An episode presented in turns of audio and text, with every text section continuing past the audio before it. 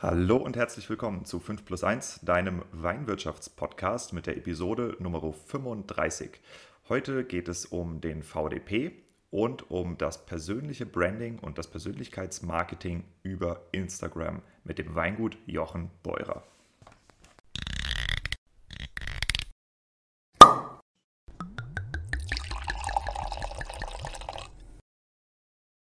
Übrigens, bei 5 plus 1 dreht sich alles um die Frage, was macht eine Weinmarke erfolgreich?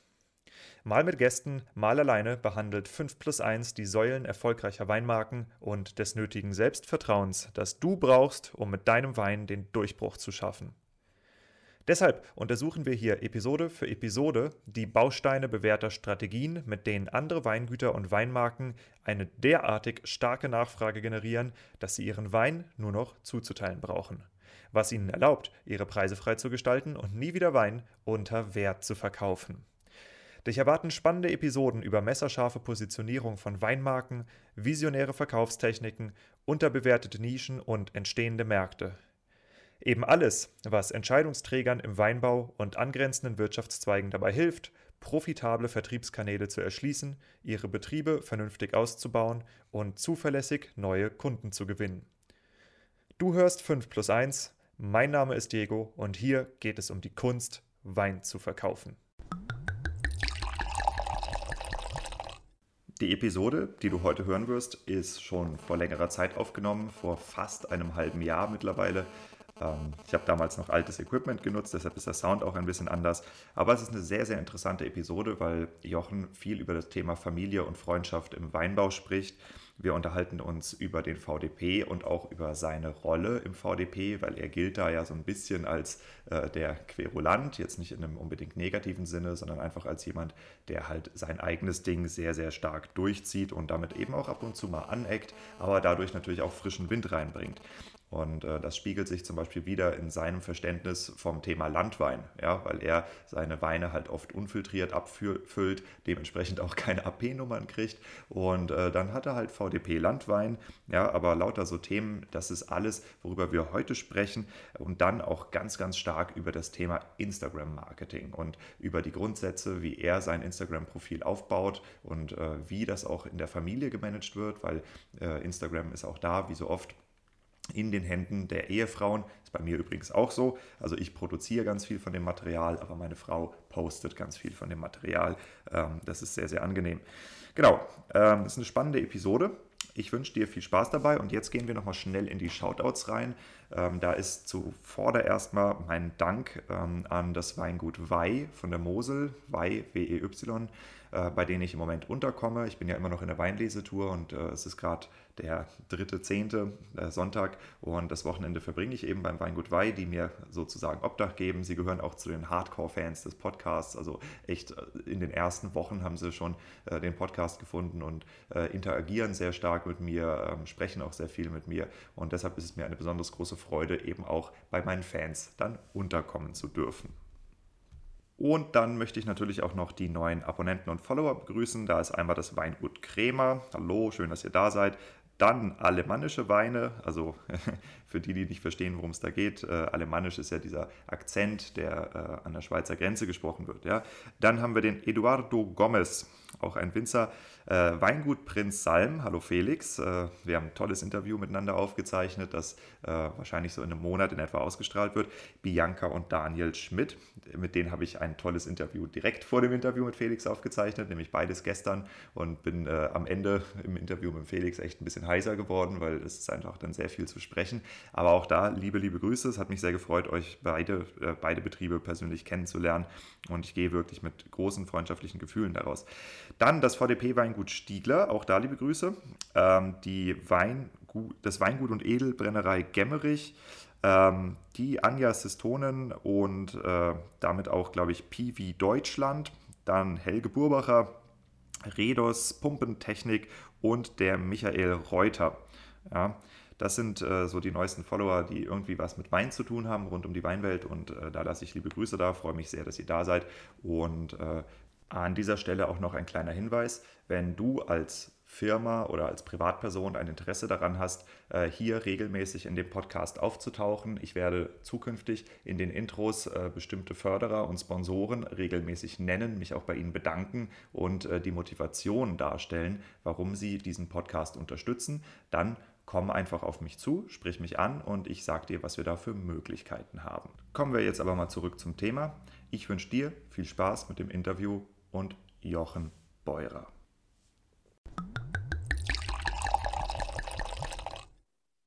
Okay, gut. Die Aufzeichnung läuft schon. Ich steige jetzt einfach gleich ein, ja? Okay, logisch. Brauchen wir eine Flasche? Wenn du eine zeigen willst, ja. Also wir können auch ein bisschen.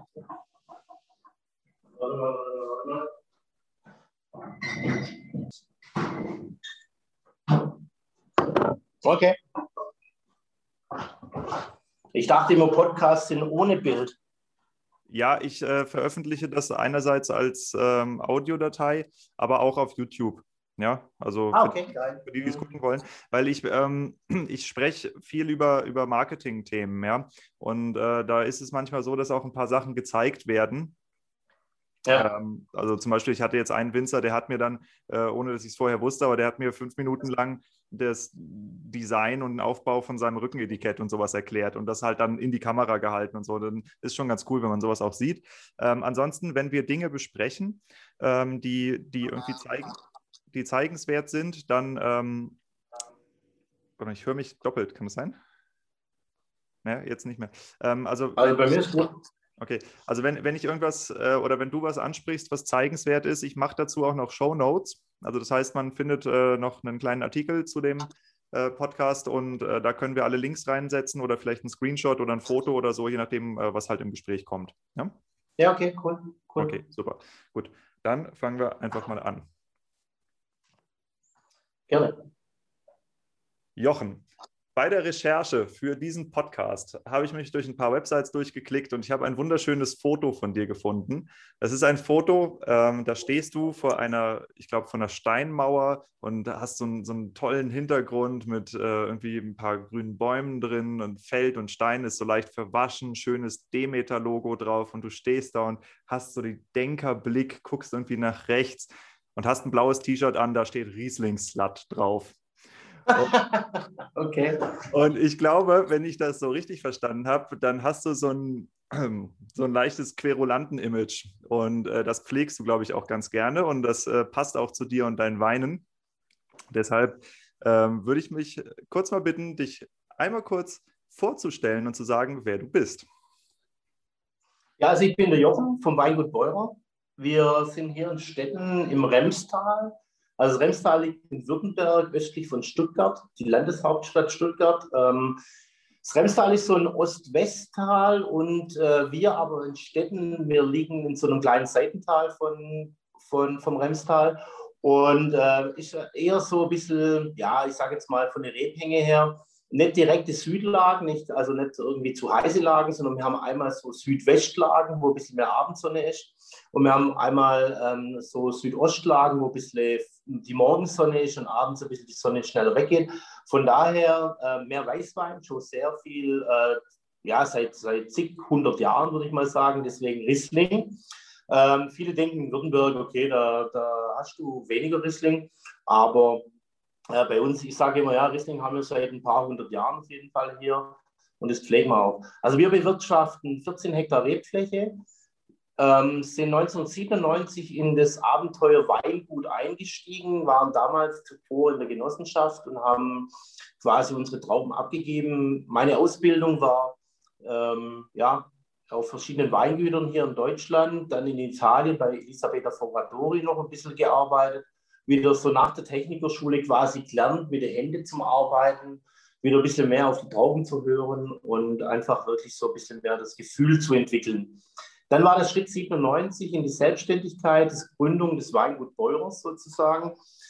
Ähm, so klar, ein paar Eckdaten. 2000, ab 2003 haben wir angefangen, alle Weine bei uns im Weingut spontan zu vergären, also nur noch wilde Hefen sozusagen. Weinbergseigene Hefen, sage ich immer so ein bisschen provokativ. Und wir haben äh, 2004 dann umgestellt auf ökologischen Weinbau, 2008 umgestellt auf biodynamischen Weinbau, sind mittlerweile oder seit 2012 dann im Endeffekt zertifiziert nach Demeter. Und ich sage immer so, Demeter ist so ein bisschen das, ähm, ja, für mich eigentlich ein tolles eine tolle Marke vielleicht, wenn man das so sagen darf, aber einfach eine coole Einstellung. Und das bedeutet, wir arbeiten mit einem Naturprodukt.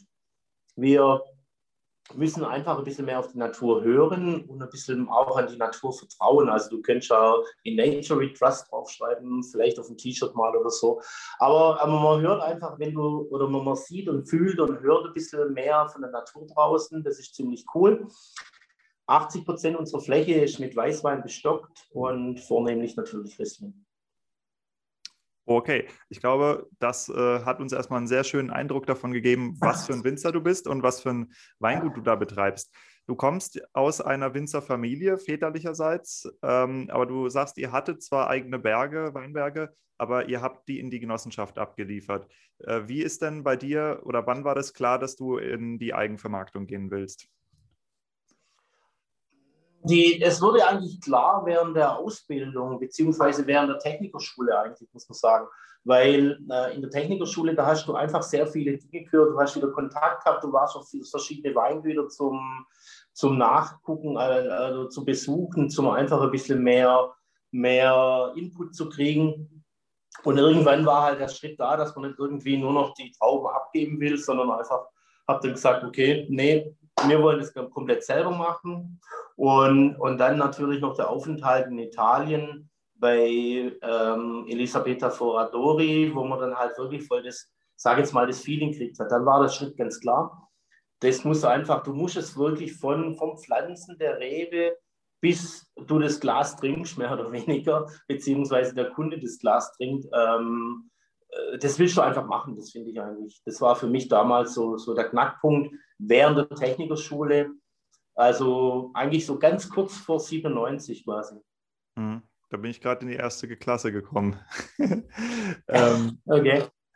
Ja, und wenn du jetzt als, als Winzer zu deinem Vater sagst, äh, ey Papa, ich mache den Wein jetzt selbst und übrigens, ich stelle auf Bio um oder zumindest äh, in den darauffolgenden Jahren. Ist das nur auf Gegenliebe gestoßen oder äh, hat er auch gesagt, hier, was, was hast du da vor, Jochen?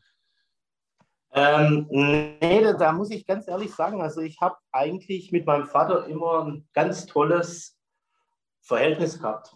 Also muss man, muss man ganz ehrlich sagen, ist leider 2018 gestorben. Und, ähm, aber er hat mit mir, er hat mit mir eigentlich so meine ganze Jugend auch durchlaufen. Ich bin äh, früher BMX gefahren, also so, ich sage jetzt mal salopp, so die 20 Zoll Kinderfahrräder. Ähm, war da eigentlich auf viele Rennen unterwegs in ganz Europa beziehungsweise auf der ganzen Welt, habe viele Rennen gefahren. Und die Rennen in Europa, die hat mein Vater mit mir bestritten. Wir sind jedes Wochenende irgendwie auf dem Rennen gefahren, von klein auf sozusagen.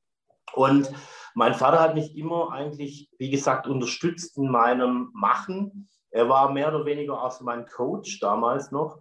Und ja, und, und von daher war es gar kein Problem. Mein Vater war sogar Vorstand von der Genossenschaft. Und, und, und dann war es eigentlich gar kein, gar kein schwerer Schritt mehr zu sagen, hey, komm, wir machen irgendwas Cooles, wir machen das selber hier. Und ähm, er hat voll mitgezogen. Er hat am Anfang, am Anfang hat er so immer ein bisschen gesagt, ja, okay, das Biodynamische, ähm, da war er noch nicht so ganz innig, aber er hat gesagt, okay, du musst halt, wie die Alten halt sagen, du musst halt drauf glauben, hat er immer gesagt. Aber ähm, im Endeffekt war es halt so, er war jeden Tag im Wenger draußen und hat mir selber dann eigentlich so ein bisschen das Feedback gegeben, es verändert sich was bei uns in den Wengern. Ähm, und, und das ist eigentlich das Schöne gewesen, dass er merkt, okay, wir kriegen einfach draußen ein besseres Gleichgewicht, wir kriegen einfach mehr, mehr Balance rein. Deswegen also Schritt 1 in die Selbstständigkeit, in das Weingut und Schritt 2 in, in das Ökologische und sogar der Schritt 3 in das Biodynamische hat er einfach alles voll mitgemacht. Und hat immer mir freie Hand gelassen, manchmal vielleicht ein bisschen zu freie Hand, weil vielleicht auch das eine oder andere hätten wir auch besser machen können, vielleicht. Keine Ahnung. aber, aber im Endeffekt war mir eigentlich immer ein gutes Team.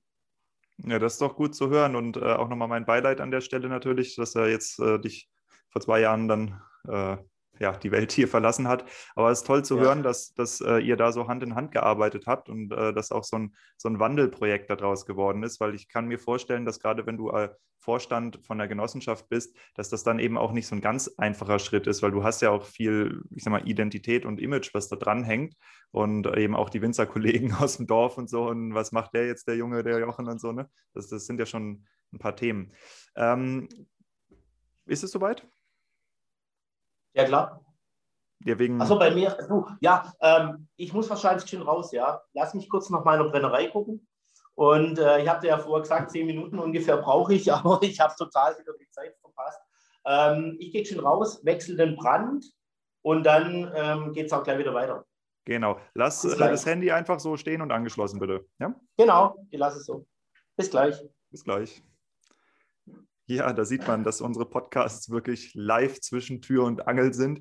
Ja, so äh, in vielen Weingütern ist es eben so. Also wir haben jetzt hier äh, gleich halb sieben abends, äh, normale Menschen am Feierabend und bei ihm Pustekuchen. Ne? Wenn die Brennblase läuft, dann muss er da durch keine Ahnung, was er macht, jetzt irgendwie Vorlauf oder Nachlauf separieren oder so. Ich bin da nicht so krass im Thema drin.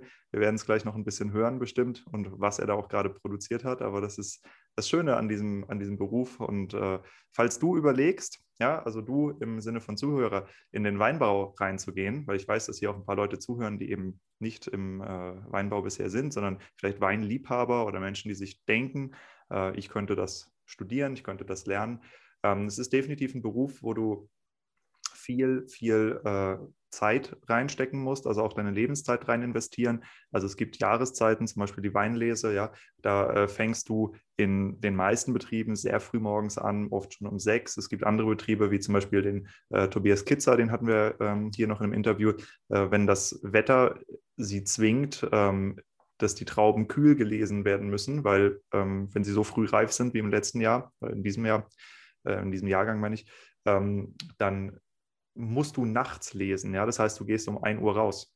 Ja, und äh, das ist ein Beruf, das muss man schon wissen. Der bringt vieles mit sich. Und gerade wenn du halt filtrierst, wenn du einen eigenen Betrieb hast, so wie er, und filtrierst oder brennst, ähm, das braucht halt seine Zeit. Und das fängst du irgendwann morgens oder mittags an. Und das kann auch mal bis spät abends gehen. Ja?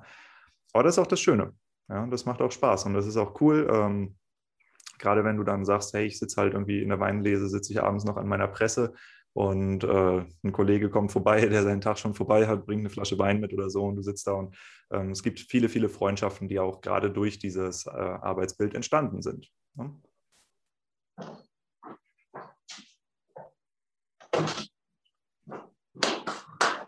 So, bin wieder da. Puh, gut. Fertig. Was hast du gerade gemacht? Ich habe die Brennerei gewechselt. Also ich bin gerade am Hefebrennen. Also das sind einfach, wir brennen unsere, wir haben eine alte Brennerei, beziehungsweise mein Vater hat es damals in den 70er Jahren angefangen und hat damals noch von dem Gemischbetrieb quasi die ganzen Äpfel, Birne, Zwetschge, Mirabelle, ähm, Kirschen, Williams, ähm, alles gebrannt. Und wir haben mittlerweile weniger Obstanlagen. Wir haben jetzt wieder angefangen, Streuobst zu pflanzen weil das mir wichtig ist irgendwie. Aber ich brenne quasi immer Dreschter. Äh, ein bisschen Williams haben wir noch und ähm, Quitte haben wir noch ein bisschen. Und äh, heute ist aber quasi die Hefe dran, also praktisch die Weinhefe, wo mir beim, beim Abstich, vorm Füllen quasi dann die Hefe anfällt, das brennen wir dann immer. Mhm. Und was für ein äh, Prozessschritt war das gerade? Äh, der Prozess war quasi, wir haben eine Abfindungsbrennerei, da gehen immer 150 Liter rein und jetzt quasi einmal leeren, weil aller Alkohol rausdestilliert worden ist und jetzt wieder neu füllen. Und es gibt jetzt noch einen Brand, der geht, läuft ungefähr bis kurz vor acht und dann äh, geht es morgen früh um sechs wieder weiter.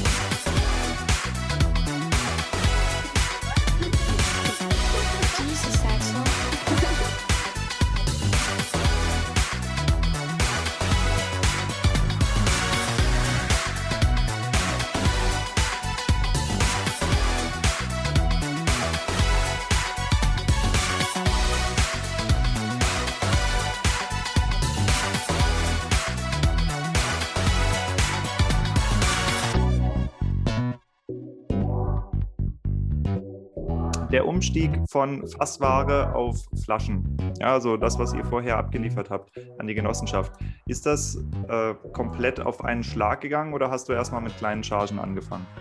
Nee, also ich bin, oder mir, mir in der Familie, beziehungsweise ich bin ein konsequenter Mensch.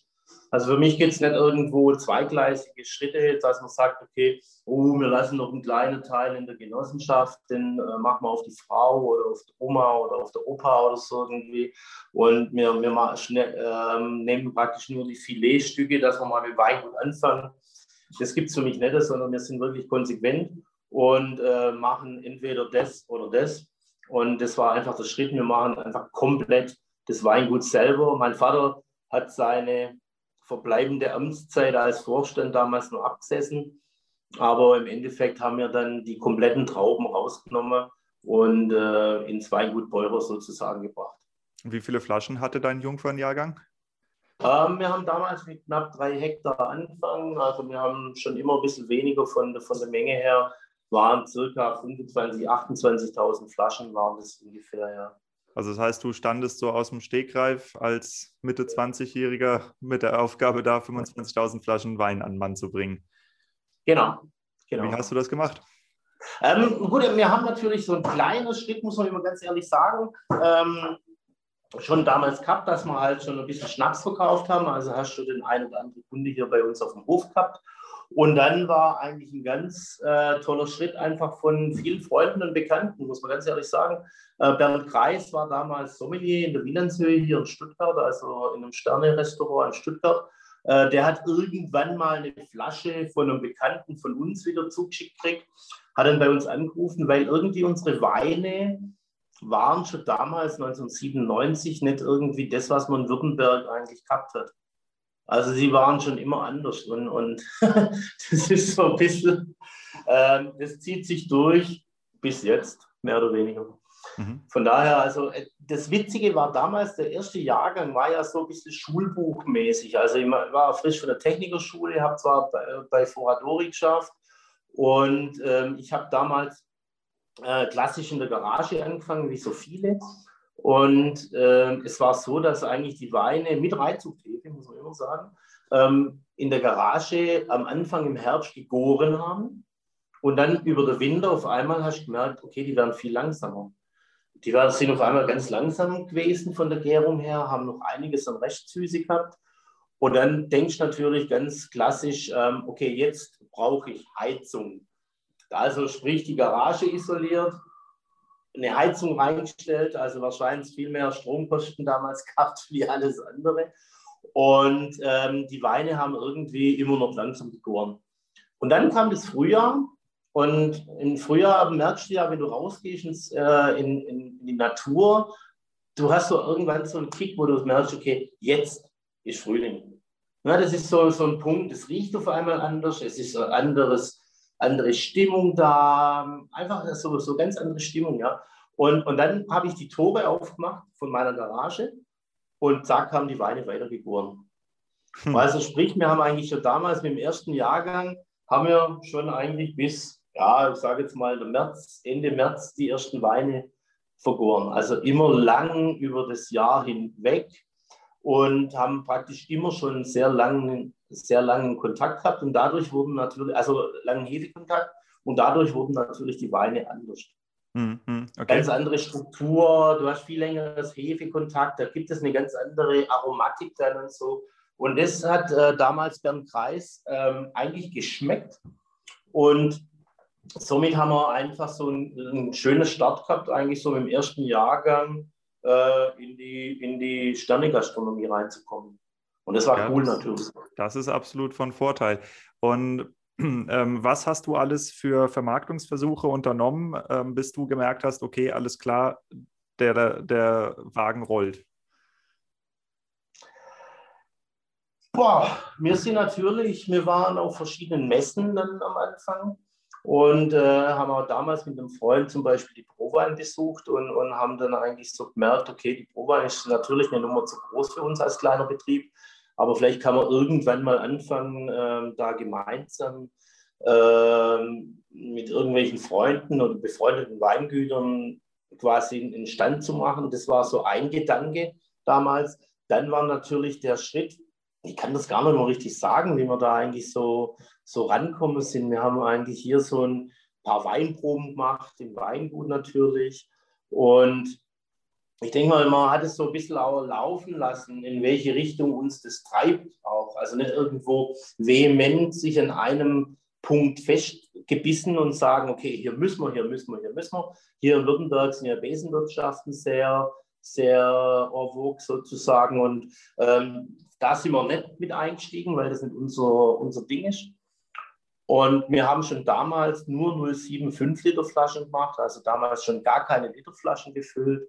Das war für uns auch ein wichtiger Punkt. Wir wollten eigentlich im Endeffekt immer eigentlich auf Qualität setzen. Und damit haben wir viel Gastronomie gesucht, sind bei, de, bei den einzelnen Gastronomen vorbei. Okay, also das heißt, du hast wirklich, hast dir ein Auto voll gemacht mit Wein und bist rumgefahren, oder? Nee, das nicht. Nee, das war noch nie unser Ding. Das war noch nie unser Ding, sondern wir haben das praktisch probiert ähm, durch Telefonate einfach zum, zum Rangehen und sagen, okay, probier mal die Flasche, kommt mal aufs Weingut, ich zeige euch das mal. Und es zieht sich eigentlich von damals bis heute eigentlich so durch, dass man halt wirklich sagen muss, ähm, wir probieren die Leute aufs Weingut zu kriegen und wollen die Leute eigentlich hier das spüren lassen, was eigentlich bei uns passiert. Mhm. Hast du eine bestimmte Art von Gastronomie, für die das besonders gut funktioniert oder andere, wo du überhaupt keine Chance hast, auf die Karten zu kommen? Also ich habe mit Sicherheit, ich habe mit Sicherheit keine Chance bei ähm, den einen oder anderen, wo, wo jetzt viel Vierteles ausgeschenkt werden oder sonst irgendwie, ähm, da, da weniger. Also ich habe eigentlich immer eine, eine gute Chance, wo Sommeliers sind, definitiv, weil einfach unsere Weine schon immer so gewisse Beratung brauchen, ganz klar. Also das sind, das sind Weine, die, die sind nicht irgendwie von der Stange und haben das ähm, universelle Aroma mehr oder weniger, wo, wo jeder sagt, okay, ähm, das ist äh, Buchsbaum, das ist grün und frisch, das ist Sauvignon Blanc. Oder das hat Säure, ist ein bisschen, kann nach Pfirsich-Shampoo riechen, das sollte Riesling sein. Das haben wir nicht. Und, und, sondern wir haben einfach so ein bisschen eine, eine eigene Geschichte. Wenn, wenn du jetzt mal hier, guck mal, ich habe mal, das ist zum Beispiel das Etikett, das haben wir vom ersten Jahrgang an. Und zwar mhm. ist das der Schriftzug von meiner Schwester die Künstlerin ist. Wir haben das zwar modifiziert, ein bisschen abgespeckt. Und wenn du die Bilder im Hintergrund siehst, zum Beispiel, die sind auch von meiner Schwester. Also wir haben schon immer so ein kleines Familienunternehmen, also in alle Bereiche und haben im Endeffekt vom ersten Jahrgang auch die, die Etiketten selber gestaltet, beziehungsweise meine Schwester hat es designt. Und wir haben halt einfach Weine, wenn du jetzt, äh, das sieht man jetzt durch die Kamera nicht so richtig, also zum Beispiel das ist sowas Unfiltriertes. Mhm. Wir, wir sind da immer, werden vielleicht ein kleines bisschen extremer und so probieren wir praktisch auch unsere Kunden zu kriegen, zu packen. Okay.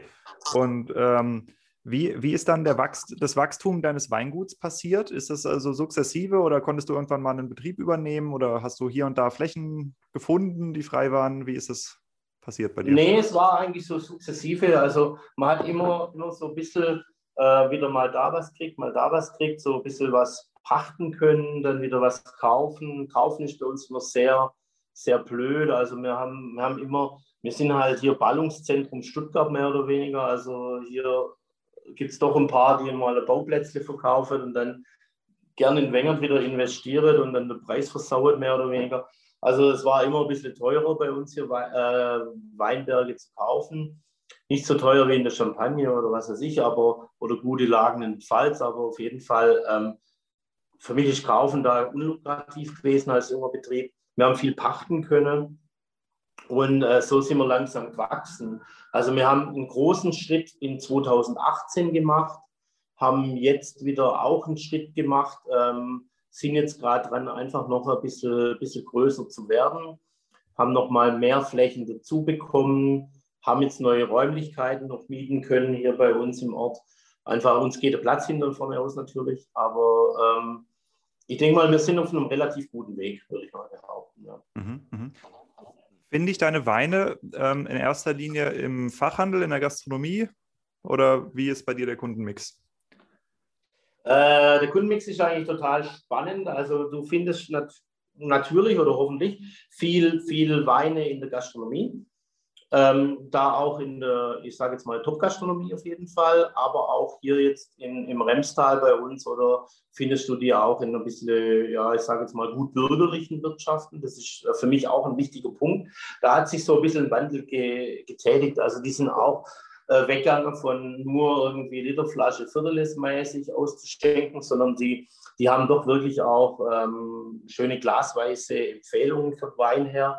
Ähm, wir sind mittlerweile relativ gut im Export aufgestellt. Also das ist für uns mittlerweile ein super, super wichtiger Part. Also wir, äh, der wichtigste oder das wichtigste Land ist eigentlich USA für uns momentan. Wir haben Kanada, drei Staaten. Äh, wir sind in Schweden, in Norwegen, Dänemark, Thailand, Taiwan, Russland, äh, Niederlande, Belgien bisschen Frankreich. Und äh, das ist eigentlich so unser Punkt. Also wir probieren eigentlich immer wirklich so eine, eine ja, ich sage jetzt mal, eine schöne, eine schöne Balance zu kriegen. Was uns momentan eigentlich auch sehr gut tut, seid ihr ganz ehrlich. Also wir probieren das wirklich breit aufzustellen, unseren, unseren Vertrieb dass du wirklich auch nicht irgendwo jetzt nur abhängig bist von dem einen oder anderen, sondern du bist, du bist halt wirklich, ähm, du kannst so ein bisschen anders gewichten. Hi, Adrian. Hi. Wir machen gerade einen Podcast. Hi, servus. Schade, mein Sohn kommt gerade vom Wenger draußen. Hi. Hi, ich bin Diego. Hi, grüß dich, ich bleibe stehen. ja. Ja, klar, also wir können das auch zu zweit weitermachen, das wäre kein Problem. Ähm, okay, und äh, dass du jetzt so viel Export mit drin hast. Ist das eine Folge von der VDP-Mitgliedschaft oder hast du das auch vorher schon selbst angeleiert? Haben wir vorher schon. Also wir sind seit 2013 Mitglied im VDP und wir, wir waren aber schon vorher eigentlich im Export aktiv. Und, und von daher ist es nicht irgendwie, dass wir ähm, jetzt durch den VDP jetzt mehr, mehr Export kriegen. Wir durch unsere, ich sage jetzt mal, spontan vergorenen Weine, durch das, dass die Weine zum Teil über ein Jahr lang auf der Hefe liegen oder auch vielleicht mal ein Jahr lang gären, ähm, sind es doch aber auch Weine, die, ähm, die ein bisschen polarisieren, ganz klar. Und da brauchst du natürlich wieder den Importeur, der, der auch äh, auf solche Weine abfährt. Und der Importeur braucht natürlich wieder seine Kunden. Also von daher ist es nicht äh, wirklich abhängig vom VDP, muss ich ganz ehrlich sagen.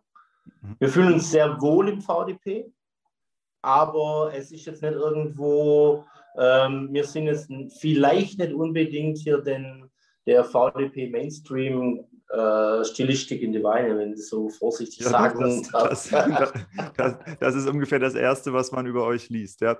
Ähm, Wie, wie kann man denn als Winzer, wenn man jetzt nicht so einen riesengroßen Betrieb hat, wie kann man den Exportmarkt für sich erschließen? Welche Schritte sind da sinnvoll?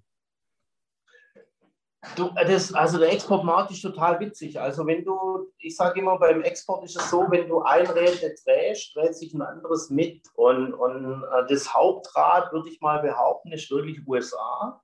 Und ähm, du merkst auch, dass du natürlich ähm, vielleicht auch wieder ein wichtiger Punkt Instagram, gell? Das ist auch wieder so, so, so ein Punkt, wo viele sagen, oh nee, ich will nicht ein Instagram. Ähm, wir nutzen Instagram schon eigentlich wirklich gut für Reposts und so die Geschichten. Ähm, haben, hab da eine ganz tolle Instagram-Managerin, Marion, meine Frau, und die, die das wirklich super cool macht. Und ach, wie soll man sagen, ja, da, da, da, drehst du in einem Rad und auf einmal merkst du, du hörst so ein bisschen raus bei den Bestellungen oder bei den Anfragen, ähm, dass es schon viel auf USA gerichtet ist. Also das, das merkt man eigentlich schon ein bisschen. Aber wie hast du denn die Exporteure gefunden, beziehungsweise die Händler? Du musst ja irgendwo mal angefangen haben oder sind die auf dich zugekommen? Es war, also der Anfang mit den USA war praktisch so, dass bei mir hier einer in Städten war im Verkauf also Verkauf ist bei uns hier ein kleiner Raum, keine Vinothek, sondern einfach ein ganz normaler Verkaufsraum mehr oder weniger, dass einer mal da war der dann hier Weine probiert hat, für sich Weine gekauft hat und dann gesagt hat, ob ich mal Lust habe, ein bisschen was nach Amerika zu verkaufen. Das war, das war so der, der erste Schritt rein. Also ich denke mal, ähm, es gehört immer noch ein bisschen, ein bisschen das dazu, dass einfach Leute dich auch finden. Und äh, nicht irgendwie, dass du da so eine, eine riesen Kaltakquise machst oder so, sondern äh, Leute müssen, müssen dich finden, die müssen auf dich zukommen, die müssen irgendwie mal dein Wein mögen, geschmeckt haben oder sich dafür interessieren. Und dann ähm, findest du natürlich viele Freunde, die wieder einen Freund haben, der auch einen Freund hat. mm, das, das denke ich mal, das, das ist äh, wahnsinnig wichtig. Also zum Beispiel der Adrian, war, der ist momentan macht sein drittes Lehrjahr bei Birklin Wolf in der Pfalz und, und da entstehen wieder Freundschaften und Netzwerke. Und das ist eigentlich das Coole. Und, und ich denke mal, mir, mir Winzer oder wie man im Schwäbischen hier Wenner sagt, ähm, ist eine große Familie und da kannst du untereinander wirklich, wenn du dich gut verstehst. Und, und das ist, denke ich mal, ein sehr, sehr wichtiger Punkt. Man darf keine Scheuklappen anziehen. Man darf nicht irgendwie hergehen und sagen, hey, ähm, alles meins und ich zeige dir nicht meinen Keller und ich verrate dir nicht, wo ich Wein hinverkaufe, sondern muss gemeinsam machen. War ja dann damals auch so ein Schritt, wo wir dann 2001 gemacht haben. Wir haben uns als eine Gruppe Junges Schwaben zusammengetan.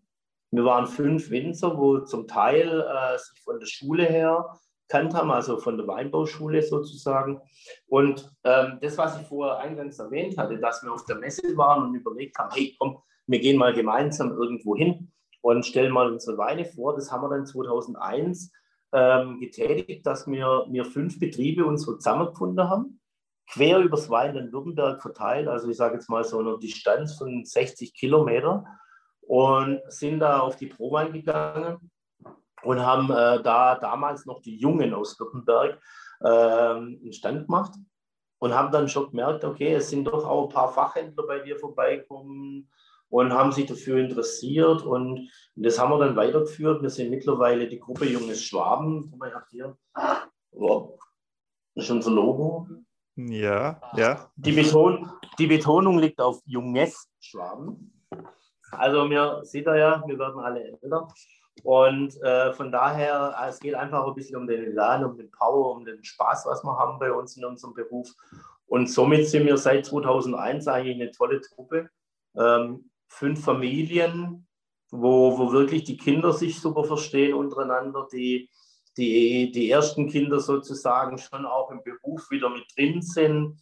Und ich glaube, das ist der wichtigste Punkt, dass man gemeinsam an einem Strand zieht.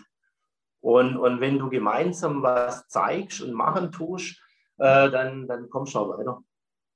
Absolut. Ja, nee, das ist eine tolle Einstellung und man sieht den Erfolg ja auch ähm, bei deinem Weingut, aber auch bei anderen Winzern, die äh, Ähnliches von sich geben und halt einfach die Scheuklappen ein bisschen runterfahren und sagen, hey, wir sind hier alle zusammen, wir sind eigentlich auch gar nicht so die Wettbewerber. Ja, ich meine, jede zweite Flasche geht bei Aldi über die Theke und nicht bei deinem Nachbarn.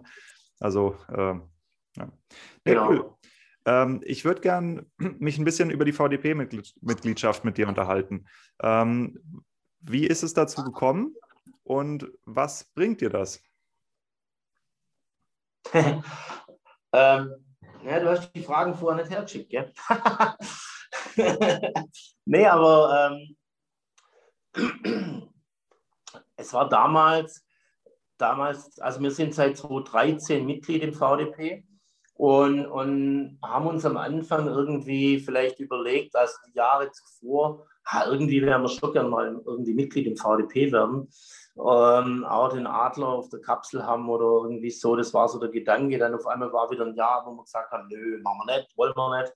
Und, und dann war, war so eine Veranstaltung bei uns in Stuttgart im, im neuen Schloss, wo der VDP Württemberg eine Veranstaltung beziehungsweise sich einen Raum geteilt hat mit unserer Gruppe Junge Schwaben. Und, und damals habe ich eigentlich gedacht, okay, ähm, mal so ein bisschen untereinander die Weine zu probieren und so. Ähm, na, dann war einfach so der, der Punkt, dass man gesagt hat, okay, eigentlich von der Qualität her können wir eigentlich schon auch mit, würde ich mal behaupten.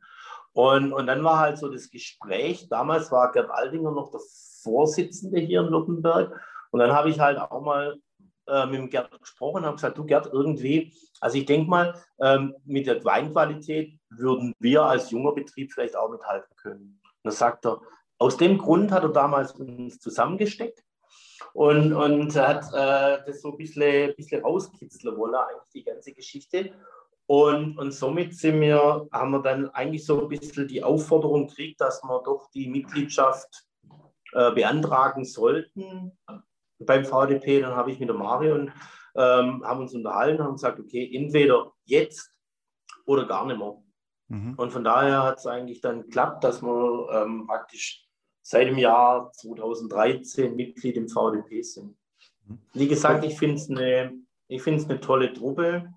Ist eine ganz gute, gute Geschichte. Ich bin nicht mit allem, mit allem einverstanden, aber das ist, glaube ich, auch okay so. Ähm, ich ich lasse mich nicht gern irgendwo in einen, in einen sage jetzt mal, in eine Geschmacksrichtung oder in was weiß ich was reinpferchen wollen. Und, und da, da lege ich dann schon auch ein bisschen ab und zu mal mein Veto ein. Wir sind auch so ein bisschen, ja, ähm, manchmal das schwarze Schaf mehr oder weniger. Aber ähm, das halten wir aus, das funktioniert eigentlich ganz gut. Also wir fühlen uns wohl und äh, nutzen natürlich auch die Plattform vom VDP. Finde ich eigentlich eine tolle Organisation, ist ein eine gute Führung da im VDP, muss man sagen. Und ähm, ist wirklich eigentlich auch wieder so, dass man eine, eine schöne Freundschaft untereinander äh, kriegt und ein gemeinsames Ziel halt wieder. Mhm. Okay, ich stelle die Frage, ähm, weil ich will das Thema in äh, das Gespräch in eine bestimmte Richtung lenken. Äh, ich habe mich neulich mit einem anderen Winzer, den ich auch hier im Podcast noch haben werde, mit dem äh, Felix Meyer, ich weiß nicht, ob der dir was sagt. Das ist ein Jungwinzer, der ist recht bekannt. Ähm, bitte? Nee, nee, alles gut. Meine Mutter ist, glaube ich, hier gerade durchgelaufen. ah, okay, alles klar. Und ähm, mit dem habe ich mich ein bisschen auch über das Thema ähm, Winzerverbände unterhalten. Und da kam die Frage auf, ob das eigentlich noch zeitgemäß ist. Ja, weil in, äh, in Zeiten, wo, wie du eben auch schon gesagt hast, das Thema Instagram, Selbstvermarktung immer relevanter wird und das Personal Branding, die Geschichte vom Wein. Ich meine, dass man Wein über Geschichte verkauft, das ist ja ein alter Hut, aber über äh, Social Media hast du natürlich nochmal einen ganz anderen Hebel, über den du das machen kannst und wahrscheinlich auch machen musst. Und dann äh, stellt sich so ein bisschen die Frage, ist ähm, so ein Verein, hat der überhaupt noch das Gewicht, was der vielleicht früher mal hatte? Oder ist es wirklich so, dass du als Winzer, dass du halt als Jochen Beurer dastehst und du wärst als Jochen Beurer ein geiler Betrieb mit oder ohne VDP? Also heikle, heikle Fragen ein bisschen, aber ähm, ich denke ich denk mal, solche Betriebe wie wir Jetzt ist Andreas Schumann Odinstal mit aufgenommen worden mhm, ähm, in Pfalz. Ähm, solche Betriebe braucht der VDP auch. Absolut, und, absolut. Und, bin ich und äh, ich bin ja. zum Beispiel derjenige, wo auch immer ständig sagt, also man diskutiert wirklich sehr, sehr lange im VDP über viele Themen, über Klassifikation und über das und das und das. Ähm, und ich sage auch jedes Mal, Leute, wir müssen aufpassen, der VDP, der, der, der dümpelt mit 80 auf der linken Spur und wird von vielen Betrieben halt mit 120 auf der rechten überholt. Äh, da müssen wir dranbleiben. Also wir müssen einfach ähm, vorangehen. Es tut sich wahnsinnig was. Also äh, äh, wie gesagt, also mit den Betrieben, wir sind, wir sind momentan eigentlich so ein bisschen derjenige, wir, wir sind absoluter Fan von der Vier, Vierstufigkeit, aber wir sind zum Beispiel diejenigen, wenn du hier hinten drauf guckst, sieht man das. Wir machen momentan außer die großen Gewächse nur schwäbischer Landwein. Also auch so, ähm, so ein bisschen ausgeschert, aber es ist einfach meine Philosophie hier, dass wir unfiltriert gern füllen. Und wenn du halt unfiltriert füllst, dann kriegst du halt in Württemberg keine Qualitätsweinprüfung.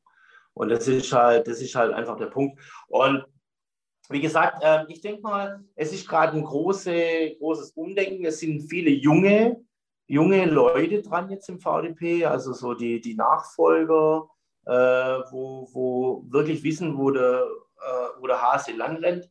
Und das, ähm, denke ich mal, das tut gut und es wird auch besser werden.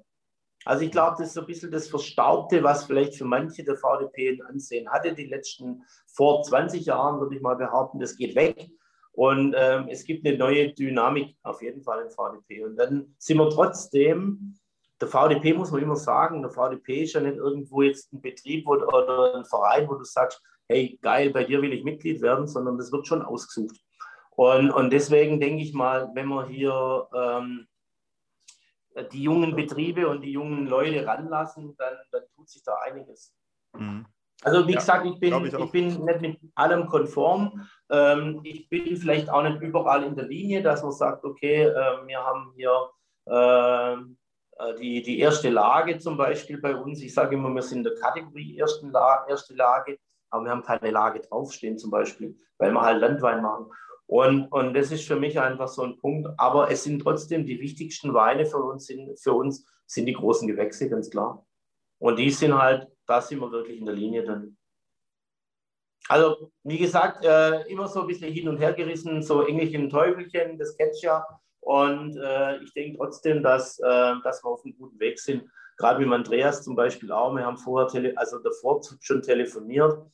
Und ich freue mich wahnsinnig drüber, dass er jetzt auch Mitglied ist im VDP, weil ähm, Andreas sagt auch das, was er denkt. Und wir sind gute Freunde eigentlich und äh, gerade vom Biodynamischen her. Und ich glaube, das ähm, wird gut in Zukunft. Hm. Ja, also ich denke, dass genau Winzer wie ihr auf jeden Fall super wichtig seid, wo, wo ihr euch halt auch einfach hinstellt und sagt, so bin ich, so bin ich als Mensch, so sind meine Weine. Und ähm, das, was, was eben halt, ich sag mal, weniger gebraucht wird, sind halt äh, Großbetriebe, wo du einfach keine wirklichen Personen mehr im Vordergrund stehen hast, sondern das sieht oft dann so ein bisschen so aus, als wäre da halt ein Adler drauf, Zukaufware, Gelddruckmaschine, ja. Und ähm, das ist, das ist, glaube ich, so mit einer der Hauptkritikpunkte, der auch so unter vorgehaltener Hand ähm, halt auch in der, in der Branche so ein bisschen rumgeht. Und ähm, da bist du genau das absolute Gegenbeispiel für. Deshalb finde ich das ganz toll. Und wenn du das sagst, dass sich das äh, in so eine Richtung entwickelt, dann ist, ist das äh, eine sehr, sehr wichtige und sehr interessante Information auch, ja, weil genau darum geht es ja beim Wein eigentlich. Oder zumindest. Ja, ja, aber also, Entschuldigung, also Großbetrieb ist nicht gleich Großbetrieb, äh, Großbetrieb, sondern da muss man auch immer so ein bisschen differenzieren. Ähm, weil wir kriegen das ja gerade so auch ein bisschen mit, weil wo der, wo der Adrian jetzt gerade unterwegs ist und so. Und da muss man ganz ehrlich sagen, also da ist auch richtig, richtig Qualitätsfeuer dahinter, auch biodynamisches Feuer dahinter. Ähm, Zukauf geht gar nicht im VDP, das muss man ja auch immer ganz klar sehen. Ähm, das hat, da hat man ja auch einen ganz guten Riegel vorgeschoben. Also da muss man wirklich, da, da muss ich eine, eine Lanze brechen für den VDP, zu sagen, hey, ähm, da ist schon eine gute Regelung da, dass einfach hier kein Mist gebaut wird. Sobald halt Zukauf ist, darfst du halt ein Etikett nicht mehr drauf machen, du darfst einen Adler nicht drauf machen. Und da haben wir ja Gott sei Dank auch die Weinkontrolle. Also da muss ich ganz ehrlich sagen, da äh, lege ich schon ein bisschen die Hand dafür ins Feuer für meine, für viele Kollegen, auch für viele Großbetriebe, ähm, wo, wo halt auch mittlerweile viele Junge dran sind. Also da wird, es wird wirklich auch bei wirklich großen Betrieben ganz gut. Und ich glaube, es wird auch ein bisschen, bisschen im VDP auch ein bisschen drauf guckt gerade, was passiert eigentlich mit dir? Also mit den einzelnen Betrieben, äh, da über irgendwelche äh, Rankings oder sonst irgendwas, da kann man sich immer streiten, da sind wir auch immer sehr äh, kontra für die Einstellung, aber im Endeffekt denke ich mal, äh, es ist gut, dass man gegenseitig so sich ein bisschen auf die Finger guckt und dann auch mal zu einem sagt, hey, jetzt gib aber mal Gas, weil sonst wird es kritisch für dich. Also das merkt man schon die letzten Jahre, dass da schon, also es ist nicht irgendwie so, dass wenn du im VDP bist, äh, kannst du dich zurücklehnen und ausruhen es wird wirklich drauf guckt gerade momentan. Hm. Nee, das ist gut zu hören und ähm, ich finde es auch wichtig, dass du sowas mal sagst, weil äh, die Stimmen aus dem VDP, die sind dann äh, doch eher, ich sag mal, Richtung oft Richtung Endkunden gerichtet. Und es gibt eben doch halt auch viele, die einfach gucken, okay, was macht der VDP, die sich am VDP schon orientieren. Und es ist wirklich gut, wenn die Mitglieder auch einfach mal sagen, hey, wir sind so drauf, wie wir sind. auch ich, äh, du, so ja, äh, als Querulant. Und das geht und das ist toll und das äh, bringt was. Und das ist super, dass du das äh, so auch mal darstellen konntest. Vielen Dank dafür. Ja, gerne. Ja. Jan, äh, du hast eben ein bisschen angeteasert. Äh, lass uns mal. Warte mal ganz kurz, warte mal ganz kurz, Diego. Wieso denn? Wieso ist das weg? Weiß ich nicht, aber ich habe es eingesammelt und es wird abgefangen. Und das müsste ich jetzt hier. Okay. Haben wir ganz schön zwei Minuten Break? Auch das. Jetzt geht es nämlich nicht Brennerei, sondern für den Weinbau. Ich weiß, Fehler. Ich muss den ganz kurz entführen, bitte. Eine Alles gut, kein Problem. Kann ich rausschneiden. Und die nächste Pause. cool. Ja. Ähm, ja, hier auch nochmal an die Zuhörer. Ich nutze die Pause einfach mal, um kurz mal ein paar Worte dazu zu sagen, was äh, eben hier passiert ist. Ich probiere in dem Podcast möglichst wenig meine eigene Meinung darzustellen. Also das heißt, mit einem Biobetrieb rede ich äh, über Bio und zwar positiv und kontrovers. Mit einem ähm, mit einem äh, ganz konventionellen Betrieb rede ich über die Vor- und Nachteile davon, ähm, mit Winzern, die im VDP sind. Ähm, ne? Also mir geht es nicht immer darum, dass ich jetzt sage, ich finde das toll, ich finde das negativ, sondern dass ich einfach sage, okay, äh, ich weiß, dass es polarisierende Meinungen gibt und ähm, ich weiß in der Regel, welche Meinung mein Gegenüber vertritt und deshalb nehme ich dann für mich die, äh, die andere Position ein, um dieses Gespräch mal rauszubringen. Ja? Genau. Nur, dass ihr das hier in den richtigen Kontext setzen könnt. Ich sehe das als meine Aufgabe hier als Podcaster, einfach die äh, Themen, die in der Weinbranche sowieso diskutiert werden und brodeln und je nachdem offen oder verdeckt laufen, einfach mal ein bisschen auf den Tisch zu bringen und anzusprechen.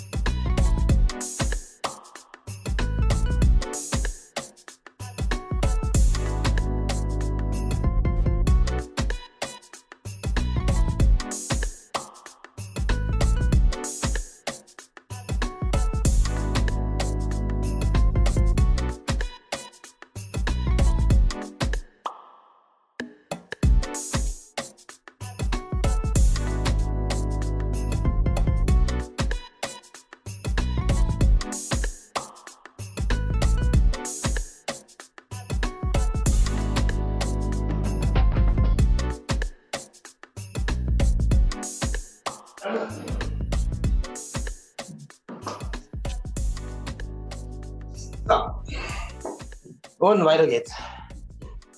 Gleich mal Holz nachgelegt, auch noch bei der Brennerei, das ist auch mal wichtig. Perfekt. Super. Ja, gut. Ich wollte jetzt sowieso einen kleinen Themenwechsel machen. Und zwar, ähm, du hattest okay. eben gesagt, du hast äh, die beste Social Media Managerin der Welt, deine Frau. Ich habe mir euren Instagram-Account angeguckt. Der ist ziemlich bunt und ziemlich cool. Ja, also man sieht mhm. da von irgendwelchen Schlittenfahrten hinterm Quad bis hin zu äh, herrlichen äh, Herbstfotostrecken alles. Ähm, habt ihr irgendwie das einfach so ein bisschen Learning by Doing gemacht? Verfolgt ihr eine bestimmte Strategie? Ähm, gibt es Sachen, die gut funktionieren? Gibt es Sachen, die nicht so gut funktionieren? Also wir, wir verfolgen eigentlich die Strategie, dass wir einmal äh, Familie sind, ganz klar. Und auch ähm, bewusst einfach mal sowas zeigen, hey, äh, du schaffst nicht bloß, sondern du hast auch, auch ab und zu mal Spaß. Ähm, wo, wo einfach so gerade im Winter, wenn es mal das, ähm, das ergibt, dass wir mal Schnee haben, dass man mit dem Quad einfach rausfahren kann und hinter die Schlitten dran. Das gehört, finde ich, einfach dazu, wie irgendwie eine Flasche XY irgendwo auf der Welt gepostet wird. Und, und wir probieren eigentlich so einen kleinen Mix zu machen, ohne dass wir die Leute zumüllen mit irgendwelchen, ja, ich sage jetzt mal, belanglosen jedes, jedes, äh, jeder Schritt irgendwie zu, zu posten wollen. Ähm, wir haben äh, ein ganz witzigen, witziges Ding eigentlich angefangen. Das, hat, das ist voll durch die Decke gegangen, wo unser Peter draußen äh, Freitagnachmittag so einen kleinen Move gemacht hat mit Musik. Und, und das haben wir gepostet. Und, und dann haben wir festgestellt, okay, wir probieren mal so ein bisschen mit Peter durchs Jahr zu gehen. Ähm, er ist Amerikaner und, und macht natürlich das für, sagen wir mal, den internationalen Markt ganz gut, dass man hier ein bisschen was, was bringen kann. Ähm, Strategie ist natürlich, also du merkst, wir haben total verschiedene Strategien. und wir, wir, wir gehen genauso, was wir sehr gerne machen, ist halt wirklich ähm, Reposts. Äh, Reposts sind halt für, für uns eigentlich sehr wichtig, dass die Leute merken und sehen, hey, ähm, die Leute reden über unsere Weine, das ist ganz cool. Was wir nie machen werden, das wirst du nicht sehen, dass ich so hinstehe und sage, hallo, ich bin der Jochen Beurer und das ist mein Riesling. Ähm, sowas machen wir nicht. Sondern wir wollen, wir wollen halt wirklich einfach ähm, das machen, wie es Leben ist und äh, so quer durch. Freuen uns immer über ähm, ja, eigentlich die, die coolsten Sachen sind auch, wir wollen wieder ein bisschen mehr Weinbau machen, weil das ist unsere Basis, ist unser, genau das Ding, was uns eigentlich wichtig ist. Da wollen wir so ein bisschen durchs Jahr mitführen. Das ist so ein bisschen der Plan gerade momentan. Mhm. Und ähm, wie seid ihr da hingekommen, dass ihr die Berührungsängste mit dem Thema Social Media abbaut? Die hat man ja am Anfang ganz bestimmt, oder? Ja, Nee, ich glaube nicht. Also bei uns nicht. Nee, also, also einfach gesagt, okay, Feuer und raus damit.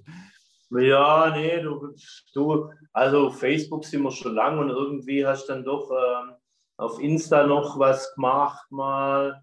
Ähm, wir, wie ihr gesehen habt oder wie du gesehen hast, wir, wir haben ja auch Kinder, die jetzt nicht irgendwo gerade in der Grundschule sind, sondern Adrian ist 21, der Nikolai ist 19 und die Smilla ist, ähm, dass ich nicht lüge, 12, genau, die wird 13 jetzt dann. Und von daher sind wir eigentlich alle, alle ganz gut bewandert in Sachen ähm, Social Media vielleicht und, und äh, haben da jetzt auch keine Ängste. Ich bin jetzt auch nicht derjenige, wo irgendwie sagt, sobald ich was auf WhatsApp und habe Angst, dass mich irgendjemand abhört oder sonst was. Ähm, ganz ehrlich, ich habe nichts zu verbergen. Und von daher kann bei mir wegen mir jeder mithören und jeder mit reingucken oder sonst was. Das macht mir einfach gar nichts aus. Ähm, somit ähm, sind wir da recht offen, gehen da auch natürlich sehr offen damit um. Wie gesagt, ich will nicht jeden, jeden Furz äh, posten, sondern ich will halt einfach schon konstruktiv was posten, wo einfach wirklich ähm, eine Message dahinter ist. Auch. Mhm. Ja, nee, ich denke, das gelingt euch auch ganz gut und auch dieser, dieser bunte Mix, der äh, hinterlässt wirklich den Eindruck, dass man da an eurem äh, Wein- und Familienleben teilnehmen kann. Und also das, äh, mir gefällt das persönlich sehr gut. So wäre ich jetzt ein äh, Mensch, der gerade auf der Suche ist nach einem Winzer, mit dem ich mich so ein bisschen identifizieren kann und wo ich sagen kann, hey, das ist ein cooler Typ, das sind Produkte, finde ich super, den will ich unterstützen, dann würde mich das auf jeden Fall sehr ansprechen. Ja, cool, danke. Ich werde es weitergeben. Ja, klar, klar. Ich, ich kann es dir auch als Video schicken, wenn du möchtest. genau. Ähm, äh, was man allerdings sagen muss, gell, also wenn du, ähm, man hat es ja schon von vielen Weingütern, kriegt man das ja so ein bisschen mit, dass auch so die Social Media Geschichte einfach abgeben wird an, an Profis und so. Das wollen wir nicht. Also wir wollen immer unsere eigenen Posts machen. Also wir wollen nicht irgendwo hier irgendeine Agentur auf einmal da sitzen haben, die ähm, zehn Accounts haben und die sich gegenseitig liken dann und voll cool und du bist super und du bist auch natürlich super. Ähm, das machen wir auf jeden Fall definitiv nicht. Das ist für mich der falsche Weg. Momentan, ähm, natürlich kriegst du einen Haufen, Haufen Likes und einen Haufen Follower vielleicht, aber es ist halt nicht mehr dein eigen, oder? Das ist genau das Gleiche, wie wenn du, wenn du sagst, hey, ich habe hier einen önologischen Berater oder ich habe hier einen Weinbauberater draußen im, oder im Betrieb, wo ich dafür zahle, dass der mir sagt, wie ich mein Sach machen muss, ähm, dann ist es nicht mehr mein eigen. Und da sind wir auch wieder wirklich konsequent. Sind vielleicht ein paar harte Worte, wo vielleicht jetzt der eine oder andere sagt, hey Beurer, bist du ein Arsch, was soll denn das? Ähm, aber es ist so wenn du, sobald du irgendwo dir reinpfuschen lässt und irgendwo, ähm, ja, ja, äh, von dir jemand, zu dir jemand sagt, wie du es eigentlich genau machen solltest, ähm, dann sind wir, nicht mehr, sind wir nicht mehr unser eigen, in meinen Augen. Also, wir sind, wir sind Winzer, wir sind Wein, Wenger da und ich denke mal, das hat schon auch ein bisschen was mit Eigen, ja, Initiative und, und so ein bisschen eine Geschichte da, wo, wo ich sagen muss, hey, das ist meins und fertig. Ja. Natürlich sind wir ein Team, ganz klar. Bitte, ja, Entschuldigung. Absolut, aber das ist ja auch das, also wenn, wenn, das so läuft, wie du das eben angesprochen hast, ja, dass, ne, dass du Geld dafür bezahlst, damit irgendjemand deinen Account hochballert mit irgendwelchen gefälschten Likes und so, dann fühlst du dich vielleicht gut, weil du irgendein Resultat siehst, wo deine Tausender hinwandern, aber es, es steht ja sehr im Raum, ob du dadurch auch nur eine einzige Flasche Wein mehr verkaufst. Ja. Und, äh, oder ob du dadurch halt eine, eine äh, Kundenbindung aufbaust, die dazu führt, dass dein Kunde dir auch in Corona-Zeit treu ist und dass dein Kunde nicht abwandert zum nächsten Nachbarwinzer, weil der einfach gerade mal 20 Cent günstiger ist. Und das ist ja eigentlich der Effekt, den du davon haben willst. Und wenn du halt eine Agentur hast, die mit solchen Methoden arbeitet, wie du das eben beschrieben hast, das äh, wird schon mal gar nichts. Und ähm, gerade wenn, wenn die Persönlichkeit von euch äh, als Familie auch so im Vordergrund steht, ich meine, wie willst du jemanden da äh, hinstellen, der nicht Jochen Beurer ist, um Jochen Beurer zu machen. Das kann einfach nicht besser werden als das, was du halt von dir aus machen könntest. Ja, oder wenn deine Frau dich halt einfach mal nebenbei so im, im Keller fotografiert. Oder das ist halt das Authentischste, was ja. es gibt. Ja. Genau, genau. Ja. Nee, das so, so sehe ich es auch. Und, und wie gesagt, also es ist natürlich, es, es braucht wahnsinnig Zeit, das muss man sehen. Gell? Also das ist, ähm, um das richtig zu verfolgen und zum Beantworten und die Anfragen und das zu beantworten, das ist wahnsinnig zeitintensiv, die ganze Geschichte. Aber, aber wir bleiben in der Familie auf jeden Fall. Ja, ja da, da, will ich auch an der Stelle nochmal äh, noch ein Wort an die ganzen Winzer hier richten, die äh, möglicherweise äh, sich äh, vor dem Tritt, äh, Schritt, vor dem Tritt, vor dem Schritt noch so ein bisschen scheuen. Ähm, es gibt eine ganz einfache Methode, wie man halt äh, Content, also sprich äh, Fotos oder äh, Videos produzieren kann, die äh, man auf Instagram zum Beispiel posten kann. Man sollte sich da nicht die großen Gedanken machen, ähm, wo es darum geht, oh mein Gott, was stelle ich da für Bilder online und äh, das muss dann alles gestellt und toll sein. Der Trick ist zu dokumentieren, nicht zu produzieren. Ja, das heißt, du lässt einfach deinen Sohn oder deinen Mitarbeiter oder deine Frau oder so, wenn du im Keller bist, einfach mal mitfilmen. Ja, und währenddessen erklärst du, was du da tust. Und das ist das beste, authentischste Material, was man haben kann. Ne? Also du musst nicht irgendwie tolle Beleuchtung und alles machen. Das ist, das ist völlig falsch, äh, der Gedankenweise, sondern einfach dokumentieren, was du sowieso den ganzen Tag machst. Ja? Und äh, da kann man die besten kurzen Videos und Filme und so rausschneiden, jeden Tag stundenweise. Das ist ganz einfach. Genau. Ja. Okay, so, dann, äh, wir haben es eben schon genannt, das Thema Corona. Du bist ja, äh, wenn du exportlastig bist und äh, auch gastronomielastig, äh, bestimmt einer von den äh, Winzern, die bei Corona nicht ganz so gut Kirschen essen hatten, oder? Nee, gar nicht. ganz witzig. Also wir haben irgendwie durch Corona neue Länder dazu äh, gekriegt also dazu bekommen, dass wir mehr Exportländer hatten. Wir haben durchgängig eigentlich ähm, USA beliefert. Ähm, Trotz Trump? Wie gesagt, wie? Trotz Trump und Zöllen und allem gab es da Trotz keine Trump und Zölle und jetzt natürlich durch das, dass Zölle weg sind und Trump Gott sei Dank auch, ähm, haben, wir, haben wir natürlich jetzt gerade richtig gut was zu tun zum darüber schippern. Ähm, ist geil. Ähm, hier die Gastronomie, muss ich ganz ehrlich sagen, das tut uns so weh, weil, weil mir natürlich auch die, die Gastronomie leid tut. Andererseits haben wir natürlich auch einige Gastronomen, die sich ein bisschen der, der Krips angestrengt haben und gesagt haben, okay, hey, wenn wir To-Go anbieten, dann biete ich einfach eine Flasche dazu an. Und, und ich verkaufe einfach noch einen Wein dazu. Es muss ja keine irgendwo riesen Aufschlag drin sein, aber, aber im Endeffekt ist es so, dass derjenige, wo sagt, okay, ich verkaufe eine Flasche Wein äh, mit ähm, einen tollen Absatz hat. Also das muss man, das muss man immer dazu sagen. Und, und ich denke mal, ähm, das ist wirklich eine gebeutelte Branche, die Gastronomie. Und wir probieren natürlich auch unsere Gastronomen in der Hinsicht ein bisschen zu unterstützen, dass man sagen kann, hey, Leute, guck mal, ich stelle euch mal ein paar Flaschen hin, guck mal, ob ihr sie verkaufen kann, könnt und, und dann, dann funktioniert das. Also wir haben natürlich auch ein paar Online-Tastings hier gemacht im Weingut, muss man sagen. Wir ähm, ja, haben, haben eigentlich so ein bisschen ähm, probiert, da auch mit aufzuspringen, ähm, haben aber jetzt nicht zu viel gemacht, ganz ehrlich. Was, ich, was wir jetzt auch nicht machen, ist irgendwie kleine Flaschen füllen wo wir dann wieder versticken und so Sachen. Das ist jetzt, das schaffe ich irgendwie zeitlich überhaupt nicht, ähm, das hinzukriegen. Von daher, ähm, Corona ist für uns ein, ein, ein, ganz, ganz blödes Thema, wie für alle, würde ich mal behaupten. Ähm, uns geht es trotzdem, also in, im Betrieb, in der Familie gesundheitlich gut.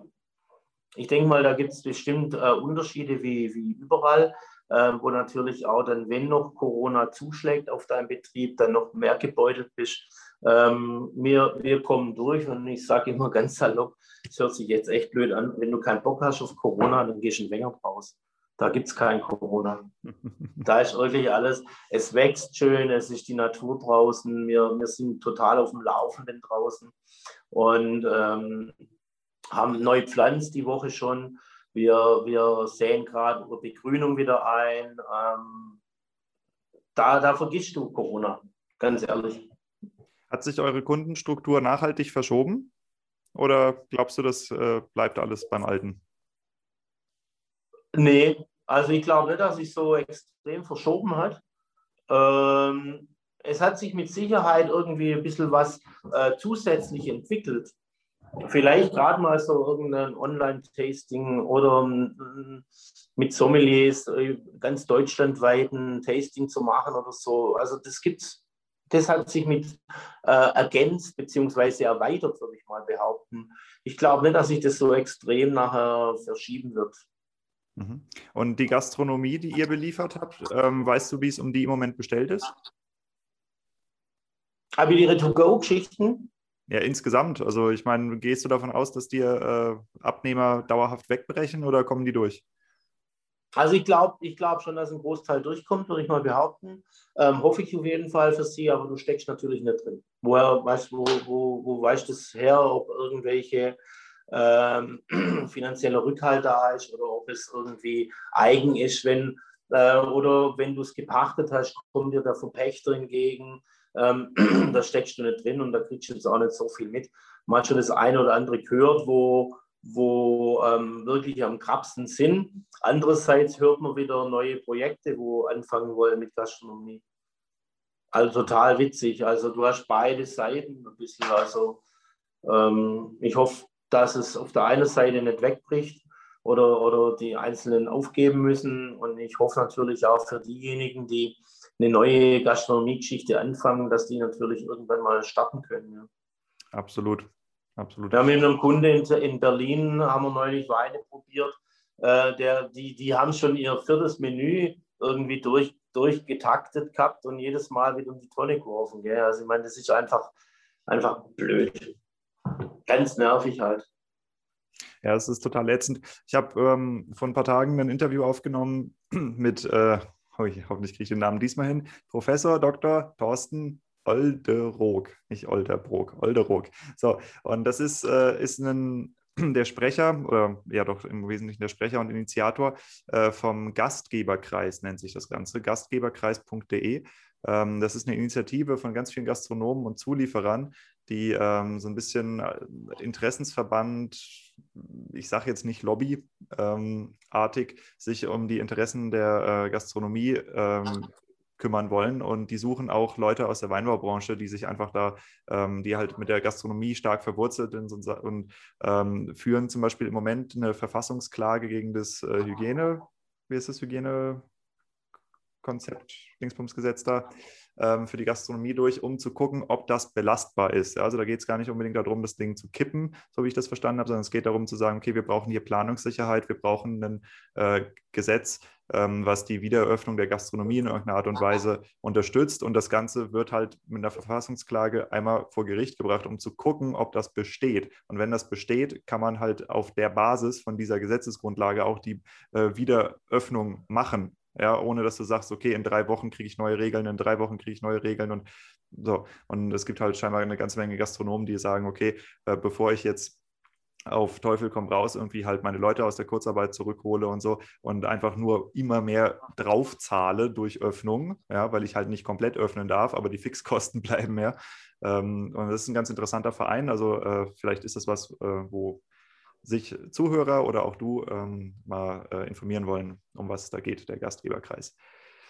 Ja. Okay. dann habe ich noch ein Thema gefunden und zwar, das finde ich ganz toll, ähm, alte Rebsorten. okay. Das äh, ist was, ich habe äh, vor ein paar Jahren habe ich mal mit äh, Winzern, die so alte gemischte Sätze und also Sachen halt reaktivieren wollen und auch Rebsorten, von denen du vorher noch nie gehört hast. Ist ein, ist ein tolles Projekt. Ähm, was genau machst du da?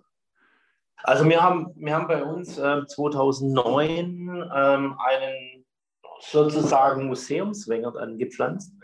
Und zwar liegt er direkt bei uns in Städten hier an der Ü-Boot. Die Ü-Boot, Y-Boot geschrieben, ist so das Wahrzeichen von Städten. Das ist so ein bisschen der Punkt, wo man sagt, wenn du die Ü-Boot siehst, dann weißt du, jetzt bist du daheim.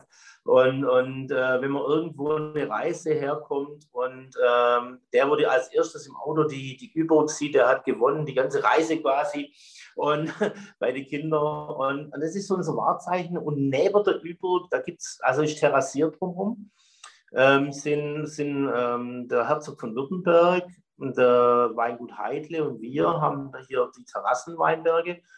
Und wir bloß ein kleines kleiner Park, muss ich ganz ehrlich immer sagen. Aber ich sage jetzt mal der schönste auf jeden Fall.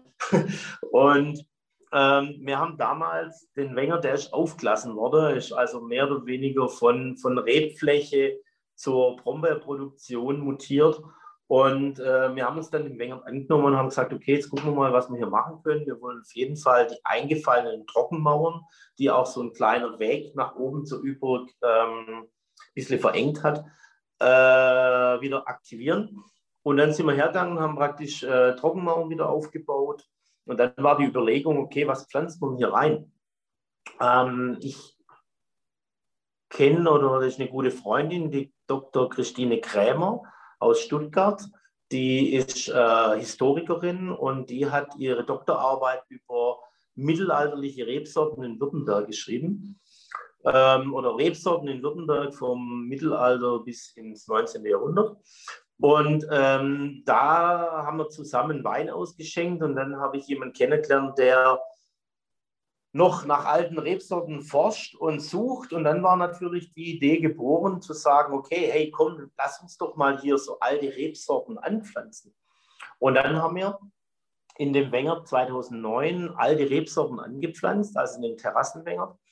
Und sind mittlerweile bei über 25 verschiedenen Rebsorten wahrscheinlich schon mehr. Und äh, haben zum Beispiel äh, Heunisch, Räuschling, Putscher, Kleinweiß, Kleinedel, Affenthaler, Blauer Kölner, äh, Schapatna, wie sie alle heißen, Petersilien, gute Edel, ist schon voll cool. Ähm, solche Sachen gepflanzt und haben auch hier wieder so eine alte Erziehungsart gemacht. Also früher in Württemberg war ja die Drei-Schenkel-Erziehung so gang und gäbe wo du einen Rebstock hast, drei Pfähle und hier hast du die Ruten hingebogen, also hast drei Bögen gehabt. Das ist die drei Schenkelerziehung und die haben wir auf einer Terrasse wieder aufleben lassen. Also sprich, wir haben eigentlich mehr oder weniger wie so ein öffentliches Museum gemacht, direkt am dem Hauptweg zur hoch, wo man hochläuft. Und es ist einfach ein tolles Stück. Wir haben, ich sage immer, es ist eigentlich so ein Vorzeige Bio Diversitätsprojekt. Also so irgendwie wieder zu sagen, okay, hey Leute, das ist Natur. Wir arbeiten mit einem Naturprodukt und haben hier Pfirsichbäume drin, Mandelbäume, Quittenbäume, Rosenstöcke, Insektenhotel, Vogelhäusle, die Trockenmauern, Rosenbüsche, alles. Und das ist wirklich so eine Terrasse haben wir noch hingebaut, wo man einfach drin verweilen kann. Neulich haben wir oben Schnitte dann kommen einfach so über Mittag kommen Leute, die setzen sich in die Terrasse rein und fühlen sich wohl. Und wenn du da oben bist, das ist wirklich so. Also das ist ein reiner Handarbeitswenger, wo du alles von Hand machst, mit dem Schlauch spritzen und alles. Also schon, ich sage jetzt mal, körperliche Arbeit. Und, aber wenn du da drin stehst in dem Wenger und du genießt die Aussicht, dann musst du sagen, hey, geil, cooler Beruf, was wir haben. Und, und das ist einfach so das, was äh, wir da oben gemacht haben. Und daraus entsteht ein Wein, der heißt Rettet die Reben. Ganz hochtragendes, ähm, hochtragender Begriff oder äh, Name. Wir haben damals auch ein Buch drüber gemacht, über Rettet die Reben, über Trockenmauerbau, über die alten Rebsorten, über einfach die Historie ein bisschen. Und ist leider vergriffen mittlerweile. Und ähm, damit entsteht ein Wein. Es ist immer nur ein Fass. Es mhm. sind immer nur 300 Liter. Mehr wollen wir gar nicht machen. Und es sind immer nur die 300 Liter, wo wir machen. Und es ist praktisch aus all diesen Rebsorten ein gemischter Satz. Also ist das so eine Art Schillerwein dann, oder? Mehr oder weniger Schillerwein. Ähm, es ist ein Weißwein. Es sind nur, ich sage jetzt mal, knapp 10 Prozent sind Rotweinsorten. Der Großteil ist Weißwein. Und ähm, wird auch natürlich im Holzfass ausgebaut, wird unfiltriert in die Flasche gebracht, minimal Schwefel nur. Also ist nur alles so ein bisschen wieder das Ding, was, wo, wo meine Gedanken äh, rumschwirren. Einfach so äh, Eigenständigkeit und, und äh, Lebendigkeit, ja. Hm. Ja, cool. Ähm, das sind eigentlich jetzt alle meine Fragen gewesen, die ich mir aufgeschrieben habe. Wenn okay. einer der Zuhörer Appetit gekriegt hat oder gesagt hat, hey, ist ein cooler Typ, ähm, ich will mal gucken, wo der ist und was der macht oder ich will mich da als Azubi bewerben oder was auch immer, äh, was für Gedanken einem durch den Kopf gehen können, ähm, wo findet man dich, über welche Kanäle kann man dich erreichen? Äh, welche nur Telefon? nee, ähm, mir ganz normal unter also weingut-beure.de das ist unsere Website. Ähm, relativ einfach, Weingut.beurer ist unser Instagram, ähm, wo du eigentlich, glaube ich, fast am meisten Informationen rausholen kannst, uns auch eine Nachricht zukommen lassen kannst. Ähm, gerne natürlich, natürlich ähm, eine Mail schicken unter info at weingut-beurer.de. Ähm, einfach mal im Netz suchen, wo du Weingut Beurer findest. Nicht nur Beurer eingeben, ist wichtig, weil Beurer hat auch so sagen wir, Heizdecken und alles andere. Also wir muss immer Weingutbäuer auf jeden Fall suchen, das ist wichtig. Okay, super. Und falls, falls jemand Lust hat, äh, dein Weingut zu probieren, was wären die drei Weine, wo du sagst, okay, äh, mit denen solltest du anfangen? Ähm, ich, also wenn du anfangen solltest du mit dem Gutswein, mit dem Gutsriesling. Gutsriesling sagt mein Sebastian, mein Mitarbeiter immer, das ist die Visitenkarte von unserem Weingut. Das schmeckt einfach richtig lecker. Das ist einfach äh, die gleiche Philosophie, äh, gleiche Verarbeitung, alles auch spontan vergoren. Ähm, ist auf jeden Fall ein toller Einstieg. Was absolut cool ist, ist, ähm, wenn du mal drei Weine hintereinander probieren willst. Ähm, ich habe vorher dir mal den Kieselsandstein hier gezeigt. Ähm, hier haben wir noch ähm, Gipskolber, Schilfsandstein und Kieselsandstein. Und da wir hier ähm, zeige dir das mal ganz kurz in der Kolberstufenlandschaft, kann man ein bisschen was erkennen? Mhm. In der mhm. Kolberstufenlandschaft ähm, sind und hier eine geologische Schichtstufenlandschaft haben. Also sprich, wir haben unten Gipskolber, dann haben wir Schilfsandstein auf 300 Meter, dann haben wir Kieselsandstein bis oben 380 Meter und ganz oben Stubensandstein auf 400 Meter, also in Höhen, hohen Lagen. Ähm, wechselnde Gesteinsschichten, unterschiedliche Mineralität, ökologisch angebaut, spontan vergoren, kommt der absolute Charakter dieser Lagen raus. Also wenn probieren in einer Reihe Gipskolber, Schilfsandstein und Kieselsandstein, alles natürlich mit Riesling. Super, cool, wird gemacht. Dann vielen Dank für deine cool. Zeit. Ich schicke dich zurück äh, zu deinem Hefebrand. Genau, da, da muss ich jetzt, glaube ich, mal wieder gucken. Genau. Und äh, dann hoffe ich, dass der gut wird und ich hoffe, dass wir uns auch irgendwann mal in echt kennenlernen. Ich fand, das war ein sehr tolles Gespräch. Ähm, vielen Dank auch für die Einsichten in, äh, wie du deinen Export aufgebaut hast, wie du äh, den VDP siehst und äh, alles Gute weiterhin dir und deiner Familie. Danke, Diego, dass ich dabei sein durfte. Super, war eine coole Sache. Hat Spaß gemacht.